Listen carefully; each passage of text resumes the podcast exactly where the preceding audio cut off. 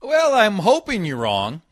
That would be my preference today, that you're wrong on every single one of these. What do you think about that? Well, you can hope for it, but so far I believe I'm still undefeated, 100% Okay. correct every single time we've done this. Every moment of your life, you're always right. Let's, Just ask uh, my wife. Every time, yes. you know, we go to bed at night, she says, My goodness, you're so smart. Everything you said today was spot on. Well done.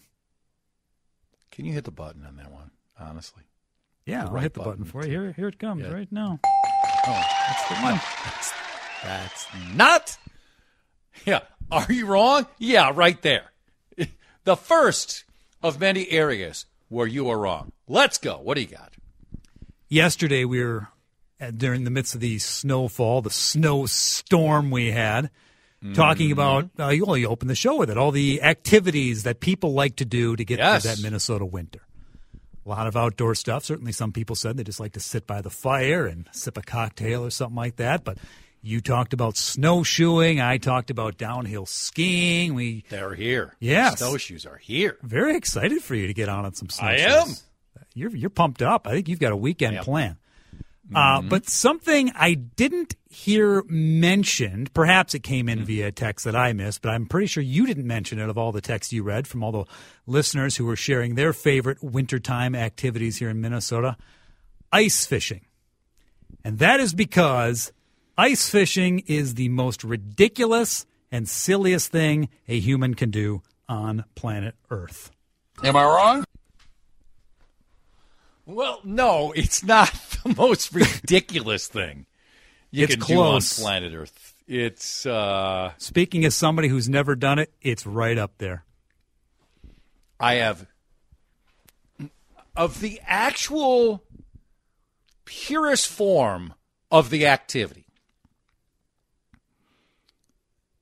Um, where you go out there, Sitting on a bucket. auger away, and then you sit on a bucket, and that's it. Yeah, sign me up for uh, Guantanamo and spending time with Khalid Sheikh Mohammed instead. Okay. However, softies, limousine liberals like Adam Carter, who I assume have some giant ice house chateau with DirecTV, a bar, uh, God knows, a kitchen. Now, if I'm out there and I'm watching the ball game and I don't have to pay any attention to the other goofballs who are fishing, that's fine. But no, in its its purest form, come on. No, does nothing for him. Can I also say something about the ice? And it's all changed the last few days. But like last week, there were signs everywhere. Don't go on the ice yet. yes. When it was like 30 and there's open water all over the place. How oblivious do you have to be to be walking around the ice when we had a fairly warm stretch where there's no way it's as safe as it should be yet? How do you think the fish felt the first time somebody went ice fishing? You know, for thousands and thousands of years, the fish said, Yeah. you know, well, at least I'm it's free. winter. We've got I'm our safe. ice above Yes. us. You Woo, know, I the humans relax will- now. Yes, they'll stop bugging us. And all of a sudden, somebody invented the auger, made a hole, threw a worm down there. What the heck is going on here?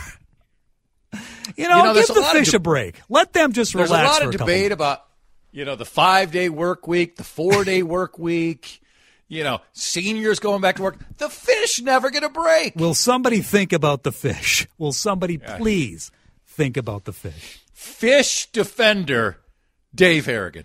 Always been a, f- a big supporter of my aqua friends. Yes, of course you are.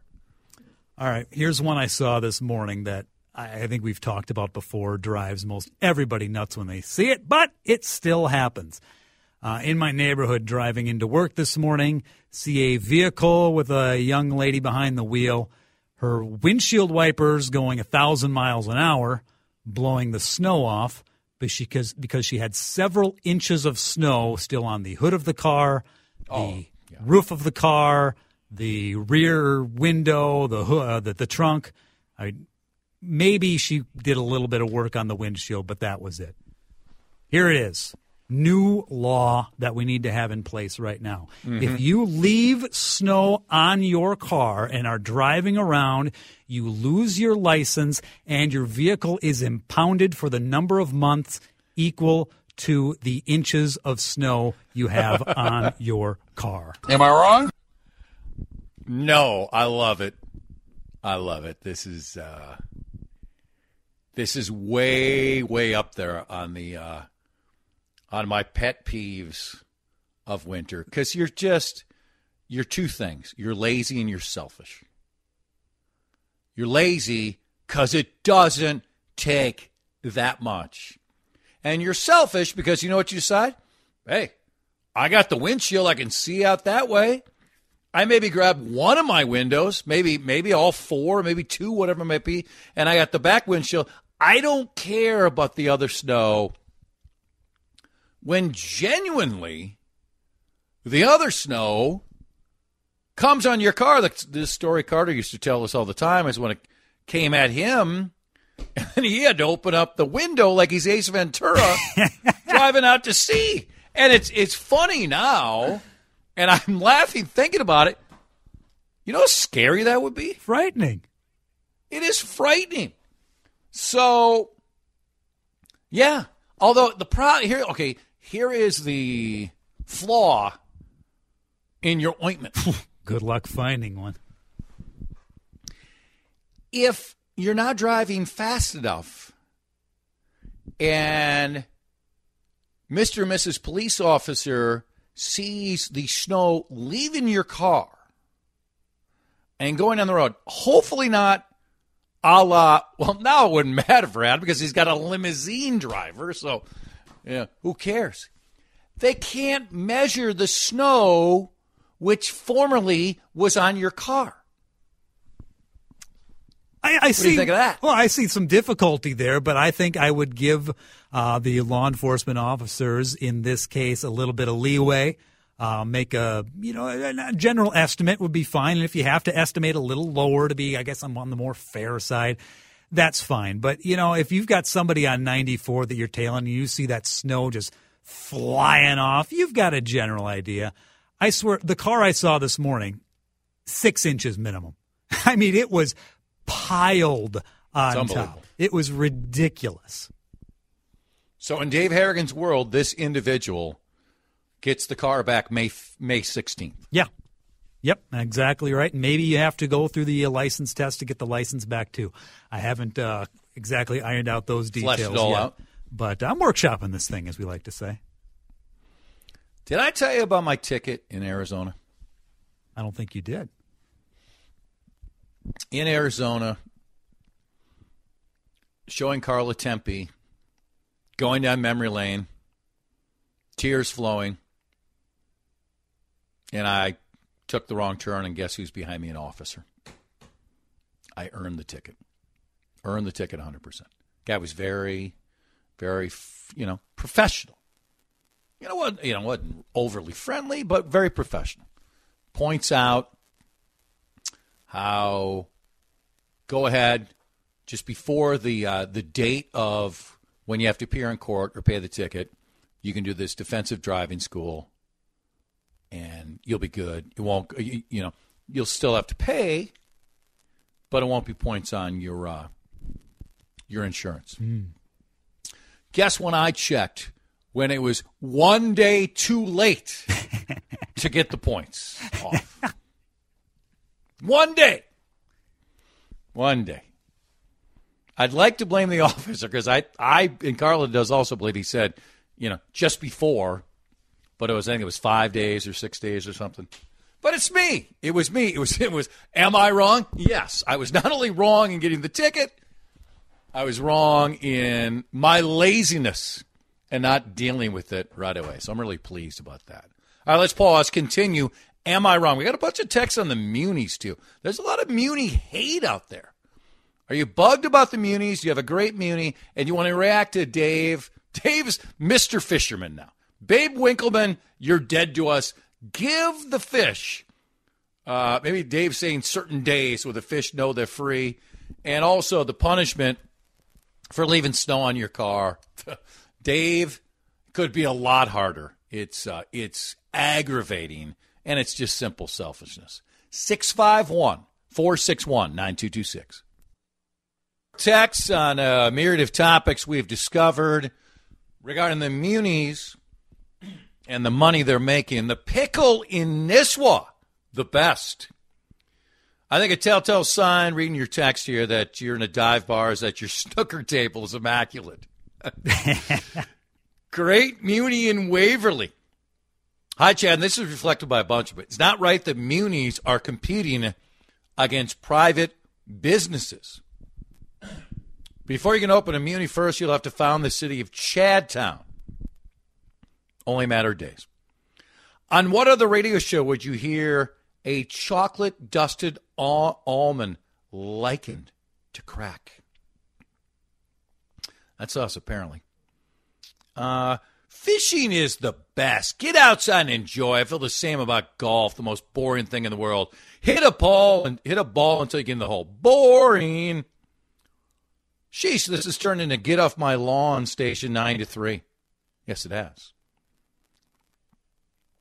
You two ignorant individuals talking about ice fishing, ice thickness, and safety could only be topped if you change the subject to rocket science. Please stop.